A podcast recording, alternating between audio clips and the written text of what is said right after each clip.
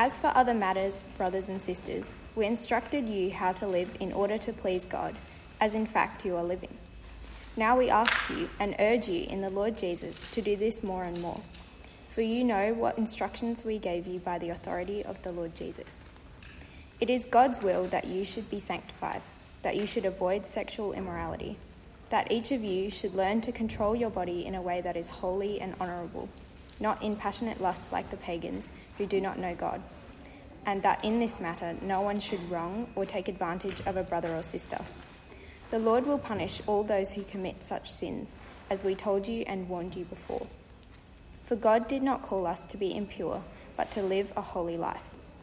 Therefore, anyone who rejects this instruction does not reject a human being, but God, the very God who gives you his Holy Spirit. Now, about your love for one another, we do not need to write to you, for you yourselves have been taught by God to love each other. And in fact, you do love all of God's family throughout Macedonia. Yet we urge you, brothers and sisters, to do so more and more, and to make it your ambition to lead a quiet life. You should mind your own business and work with your hands, just as we told you, so that your daily life may win the respect of outsiders, and so that you will not be dependent on anybody.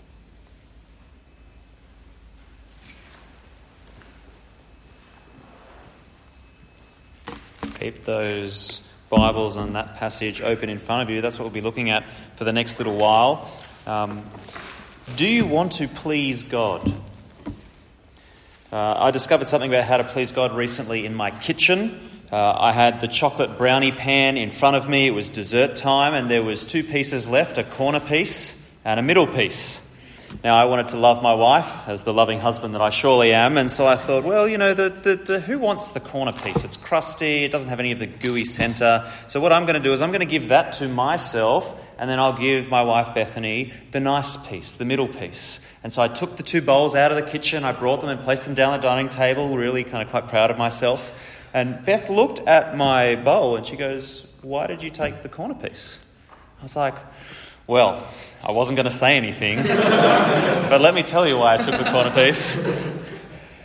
It's a really bad piece. And so I didn't want you to have it. I wanted you to have the nice piece. I wanted to please you. So I took the bad piece. And she just looked at me and said, But that's my favourite piece. what had I done wrong? I had assumed that I knew how to please Bethany based on what I thought was pleasing. Uh, and the mistake that I made at that point is that I had failed to ask her what she wanted. Now, the principle really important for marriages. That's a free one. You can take that into your future. Um, but that principle is really important for our relationship with God, isn't it? Uh, because I think that we make the same mistake, and more often than we might suppose. We presume to know what will please God. Uh, I had a conversation with a person on campus recently, a student. He wasn't a Christian. And there was a certain point in the conversation where I asked him what he thought God's assessment of him would be at the last day at judgment. Uh, and he said to me that he thought that God would be happy with how he had lived, even though he had not placed his faith in the Lord Jesus. In fact, he had moved away from that in his family. And I want to say the problem with that response is that is the exact opposite of what God has told us in his scriptures that will please him. Uh, you go to a place like Hebrews chapter 11, verse 6, and we find out that without faith, it is impossible to please God.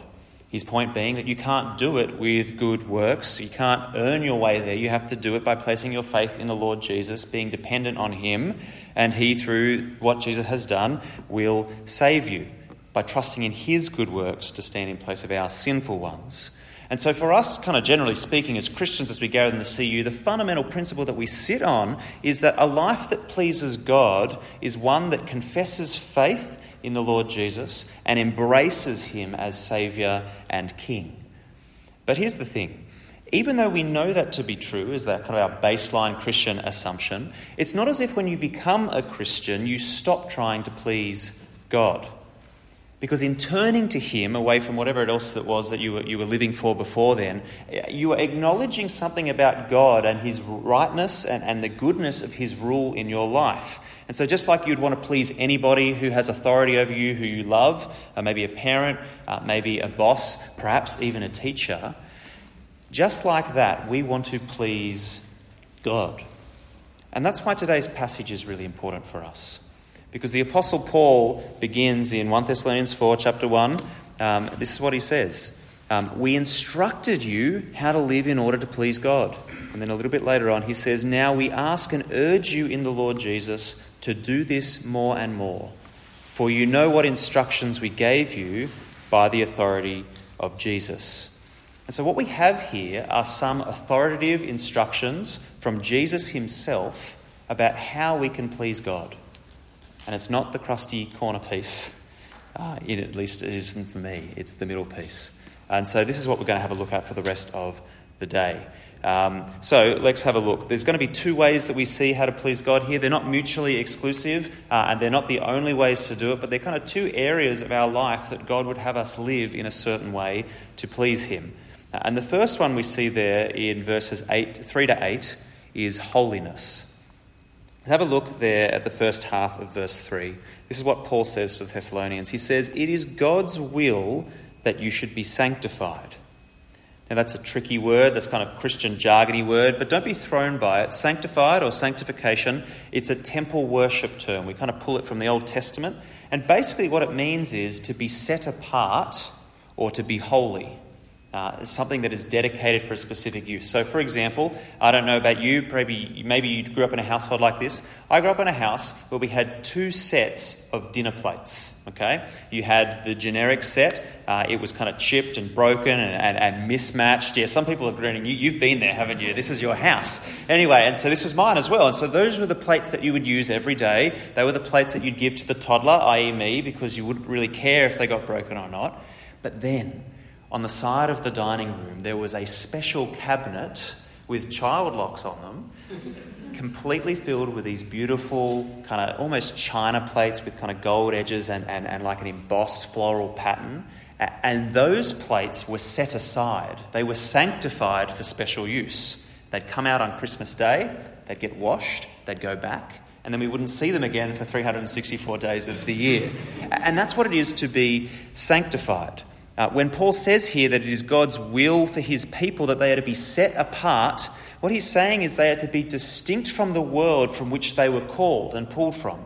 They were saved from a world in sin and rebellion, and God says, No, I'm taking you out of that for a special purpose.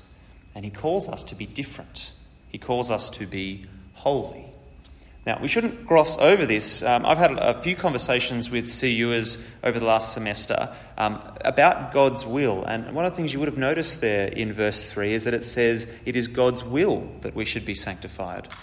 And as I've had those conversations with some of you, it's almost been without exception that we end up talking about what we will do with our lives the choices we make, the activities we engage in, which job, which ministry activity, how will I serve at the CU next year, who should I marry, where should I live. It's, it's about choices and activity and, and direction.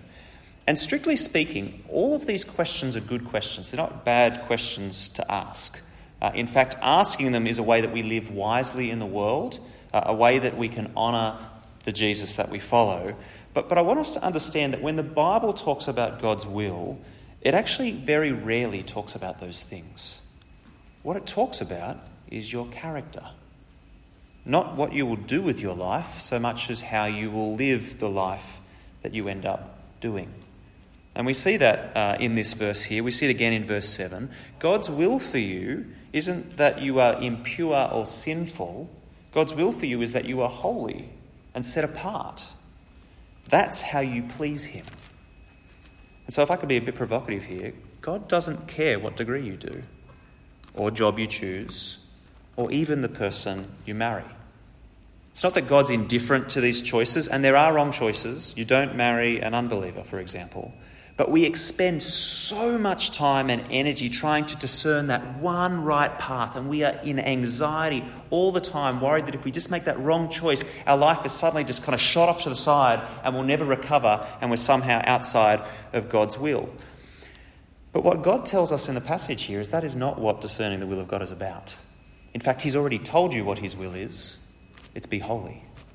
And if you are doing that, then no matter what you choose, you will be honouring God in it. Because it will constrain your choices, but then it'll also free you up to go, you know what? It's not actually a moral choice to choose law or engineering. Some of you might think differently. but that's just how it rolls. Now, now, holiness, it covers a whole lot of aspects of our life, in fact, all of our moral character. But in verses 3 to 8, you would have noticed in the Bible reading, Paul zooms in on a particular aspect of our holiness, and that's the issue of sexual immorality. Um, now, that phrase, sexual morality, it's actually one word in the Greek, and it's sort of like used as a catch all term to describe any sort of sexual activity that is outside God's boundaries and prescription for sex. So that could be things like adultery, it could be things like sex before marriage or what we would call fornication, uh, it could be pornography, it could be fantasy. Uh, in fact, it could actually even be some sexual practices within a marriage. So it's not just that, you know, there's this legalistic boundary and suddenly you're in there and you can do what you want. Uh, how you conduct yourself sexually must be in accordance with how God has made it, and that's when it'll be good and flourish. But anything outside of that is what the Bible deems as immorality. Uh, and, and Paul, he brings this up with the Thessalonians because they were in the Greco Roman world, uh, and that was a world that they lived in where sexual immorality was everywhere, uh, and nothing much has changed. Um, I had a friend I went through uni with. He is in the mining industry. He did it on the East Coast. I presume if he was here, he would be rolling in it because there's so many mines and stuff around here. And, and he told me the first time that he went, uh, about the time he went into the lunchroom at the mine that he was working in. So he brings in his kind of his lunchbox, whatever it is. He comes in and he sits down and puts the lunchbox down, and then realizes in front of him the table is completely strewn with porn magazines. And so, being the godly Christian who wants to be holy and please God, he goes, All right, well, I'm not going to look at the table, I'll look up. And on the wall in front of him, completely plastered, were pictures of porn. So he goes, That's okay, I'll shuffle my chair around, porn. I'll shuffle my chair around, porn. And so at this point, he's really, really just kind of dying here. And he goes, You know what? At least I can look at the ceiling. Nah. and that's the world that we live in, isn't it? We are immersed in a culture that is not only filled with sexual sin, but actively promotes it and, in fact, celebrates it. And what holiness looks like in this space, according to Paul, is to abstain from it, to avoid it, to set ourselves apart from the common practices of the world, and instead express our sexuality in a way that pleases God and not ourselves. And Paul tells us in these verses two things that that might look like. And the first one we see there is in verse 4. Um, let's have a look. He says this um, that you should avoid sexual morality, and here's his explanation that each of you should learn to control your own body in a way that is holy and honourable, not in passionate lust like the pagans who do not know God. Now, now, notice the contrast there in these verses. The one who pleases God controls his or her body and its urges and its desires and they channel them into expressions of sexuality that are holy and honourable. Compare that with the pagan, the pagan who doesn't know God uh, and therefore doesn't want to please God. What do they do? They let loose. They give themselves over to passionate lust. And I think as you look around society, you can see this, can't you? Because what's the mantra of our age?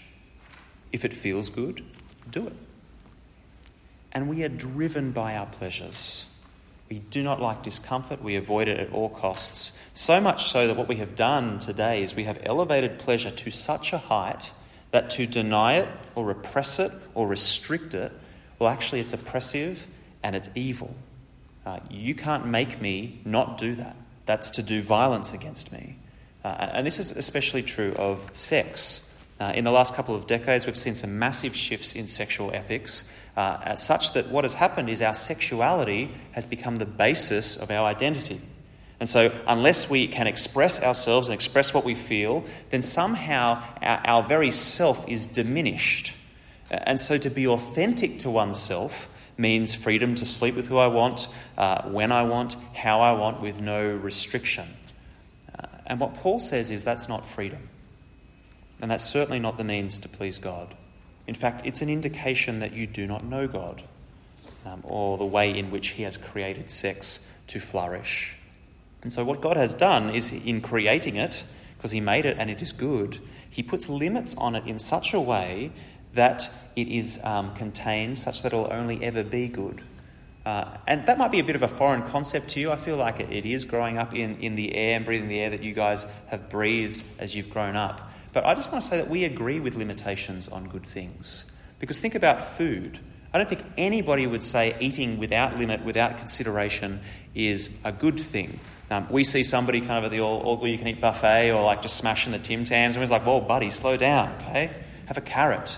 Um, we, we, we don't think that eating to excess at, at, at any point is a good thing. We put limitations on it. Diets are, on the whole, seen as positive, even though they're also seen as completely useless and, and not helping anyone. Uh, and, and that's because the things that bring us pleasure can be damaging if they're used in excess or in the wrong context. And so, what God does is He lays out a way for us that we should and shouldn't express our sexuality for our good. Um, and the sign of a person who knows God and who wants to please God is somebody who seeks to bring their body under control.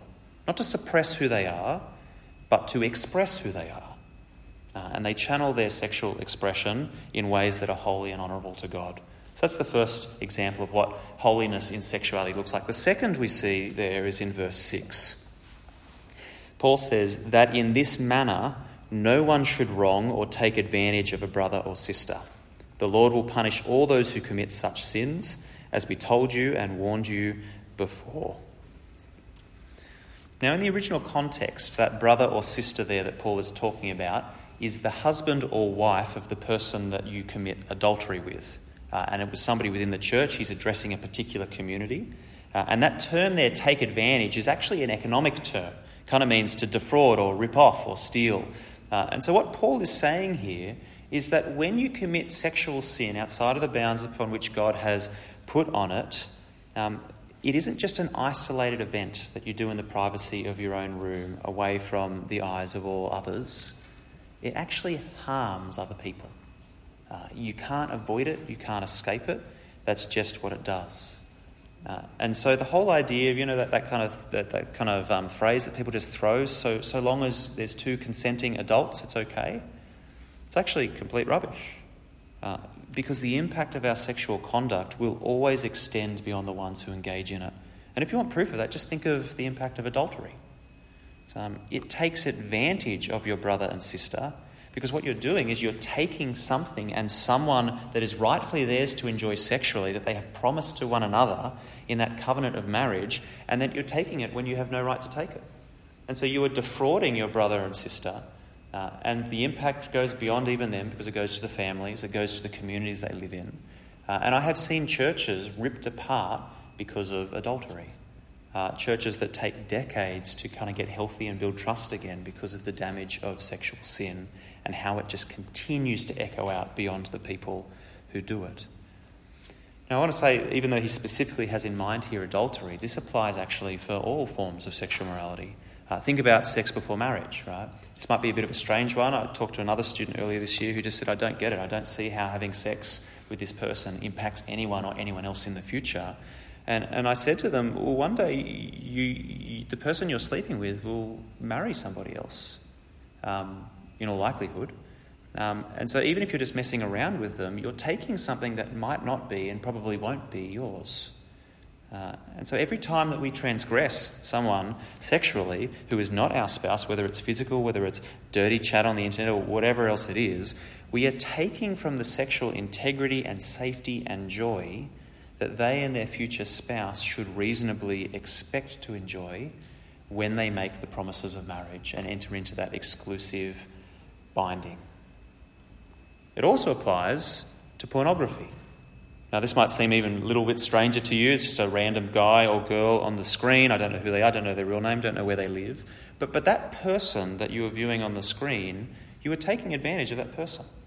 Whether or not they chose to do their job or whether they're trapped in it, like the vast majority, um, whether or not it seems like there's any interaction at all. And I think verse 6 here is telling for us, it gives us a warning. Um, what does it say? The Lord will punish all those who commit such sins, as we told you and warned you before. Um, he is an avenger. Uh, the harm that we do to people when we sin against them in this way, no matter how small, no matter how distant, no matter how removed, God will hold to account. He is aware of those who are wronged in this way, just as He's aware of people wronged in all the other ways of injustice. And because He is a God of justice, He does not forget the cries of the afflicted. Uh, and so that's why what we do with our sexuality matters. Um, it is an injustice to other people. Now, before we move on to the second way to please God, which is love, I do want to kind of pause here. I just want to acknowledge that, that what God is asking us to do in this passage is really, really hard. Uh, and if the statistics are anything to go on, I'd say, and this is where we get awkward, okay, the majority of people in this room struggle with sexual morality in some way. It's okay, you're allowed to blink, you're not giving yourself away. and if you've heard everything that's just been said from this passage, it might just feel like another nail in the coffin. You know, like, I get it, Matt, I get it, I'm supposed to be holy, but everything I do, I just can't seem to shake it. It's just there. And, and here's the thing that I want you to know that which God commands, He enables. Uh, if you flick over in your Bibles one extra page um, to chapter 5, verse 23, let me read this to you. This has been a comfort to me in all aspects of holiness. I hope it's a comfort for you if you're in this particular space. Listen to what Paul says about God here in this passage. May God Himself, the God of peace, sanctify you through and through. May your whole spirit, soul, and body be kept blameless at the coming of our Lord Jesus Christ. And here's the hope the one who calls you is faithful, and he will do it. And so I just want to say if you're in that space, wanting to be holy, but struggling to be holy, put weight on that verse. Don't throw in the towel and give up. Don't give in to your passionate lusts like the pagans who do not know God, because you know God. That's not you. You aren't the cracked dinner plate that you give to the toddler. You are the gold platter. You have been set apart by God, called not for impurity, this is verse 7, but holiness. And under God, over time, He will help you live up to the calling that He has given to you. And so, your part in all of this is to not fall into the trap of verse 8 and reject God's command as though it was just given to you by somebody else, but instead remember that it is given by the very God who gave you his Holy Spirit, not just to mark you as holy, but to make you holy. So I want to encourage you with those words. So that's the first way. How do we please God? Well, we do it by being holy, expressed specifically here in terms of our sexual purity. Second, and much more briefly, uh, we're going to look at brotherly love. And this is in verses 9 to 12. Um, now, we're going to do this one uh, much more briefly, not because it's any less important, but because in some respects it's a lot simpler. Um, let's have a look at verse 9 and 10. What does Paul say? He says this Now, about your love for one another, we do not need to write to you, for you yourselves have been taught by God to love each other. And in fact, you do love all of God's family throughout Macedonia. Uh, yet we urge you, brothers and sisters, to do so more and more. Now, one of the marks of a true Christian is that they love other Christians.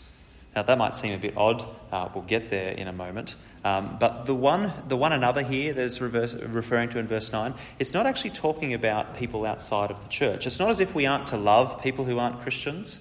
In fact, we're commanded throughout the New Testament to love the outsider. Uh, Jesus actually sets the gold standard for love, and he says to us in Matthew 5:44, Matthew 5:44, that we are to love our enemies. But interestingly, as we read through Scripture, there is also in Scripture a particular emphasis placed on loving fellow believers. Now, in theory, that kind of makes sense, and that, that should, should be really easy, right? Like, these are the people that we see eye to eye with. They share our worldview, our conviction about sin, our love of Jesus. But, but the reality is, it's actually really, really difficult because you can't choose your family, can you? It's true of your biological family, uh, it's true of your spiritual family as well. God chooses your family for you, and you know what God's principle is, right, in choosing uh, your family for you. He is saving people from every nation, every tribe, every tongue, every socio and economic bracket. And what that means is your church, your Christian family, is going to be one heck of a motley tr- crew. And I'm sorry to break it to you, but this means that not all of them will like board games or spike ball. Okay? Uh, it's devastating. This is why loving is so hard. Uh, we have differences, even though God brings us together in Jesus and unites us. And so, even as He unifies us under His Son, that diversity will exist and it will create friction. And not only because we're still sinful, although that's a large part of it, but simply because we're different, raised in different families, uh, with different family cultures, maybe even different national cultures, different languages, and trying to work out how to live together in a loving way is just really fraught with difficulty. And so, one of the ways that God calls us to walk and please Him is to not merely tolerate our brothers and sisters and you know, kind of give them, oh, yeah, okay, thanks, good, great, great, great to know you. Um, he calls us to actively love them because He has shed His blood for them as well. Uh, now, the Apostle John will spell this out in more detail if you kind of go and read 1 John. Uh, and he says in 1 John chapter 4, verse 11, just a really simple line Dear friends, since God so loved us, we also ought to love one another. And that's the logic of Christian love.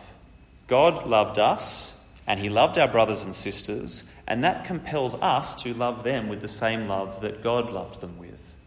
And for the Thessalonians, you would have noticed in the passage, they have understood this from the moment they were saved. They were taught by God, such that Paul didn't even need to tell them that that was the logic of Christian love. It was just obvious to them that if God had, had loved them and bestowed his love on them in salvation, showing us mercy, bringing us redemption, then it makes total sense that I would share that love with those who've received it as well.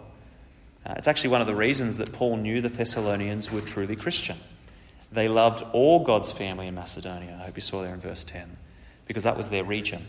There wasn't anybody that they didn't love. Now, even though they weren't requiring of instructions, um, Paul still has something to say to them in verses 11 and 12. Uh, it's a warning. Uh, it's hard to know whether they're actually committing this particular sin or whether they're in danger of it personally or whether it's just something that Paul thought might be helpful for them to know. Um, but whatever the case is, uh, it helps us kind of understand a bit more about what it looks like to please God. Uh, now, it's a bit of an awkward sort of kind of set of verses, 11 and 12. It's hard to know whether it's an extension of how to love or whether it's a third topic, in which case it might be a third way to please God. Um, I'll let you decide that. Um, on one, on one level, it doesn't really matter, but I've chosen to take it together under the heading of love.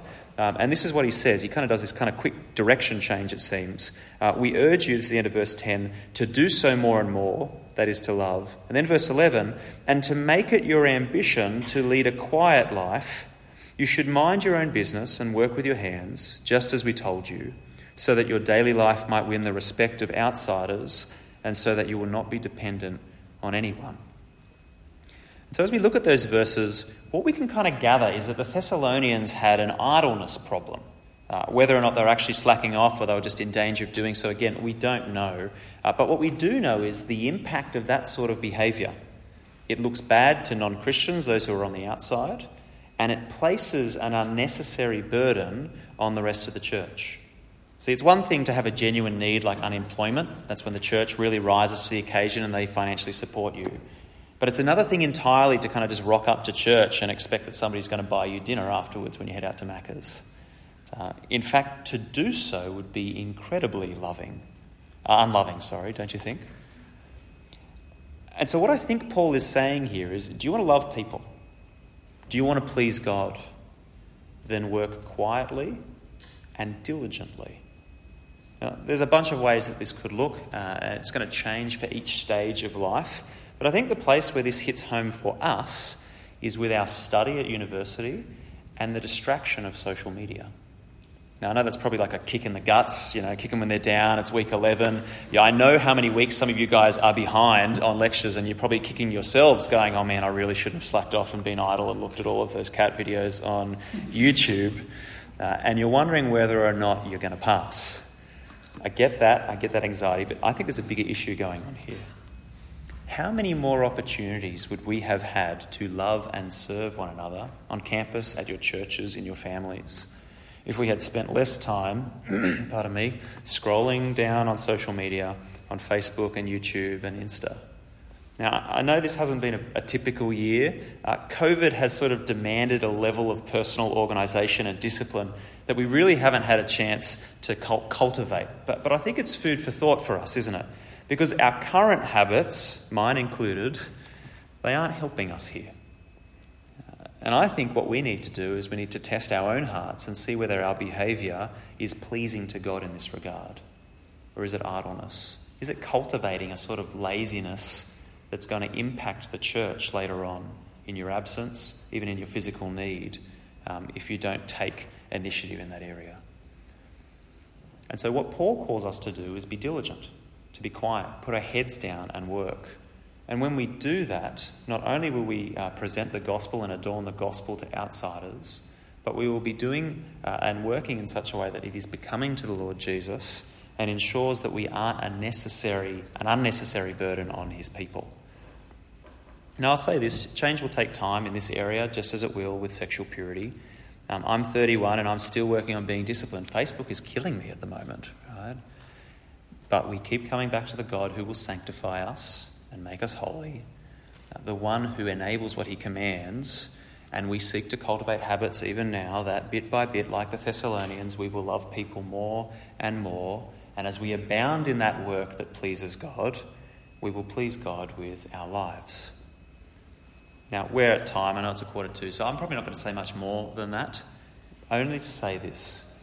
How we live as Christians matters. It's not just get into the kingdom and then everything's set. In one sense, it is. Our salvation is not dependent on how we live, it's on what Jesus did. But as being people who have been changed by the Lord Jesus and saved not for impurity but for holiness, how we continue to live matters because we want to please God. And we've seen it in two areas today holiness manifesting in sexual purity, and then brotherly love manifesting in quiet and diligent work. Some things to do, probably too much to do, but some stuff to have rattling around in your head as you go off and study. How about we pray?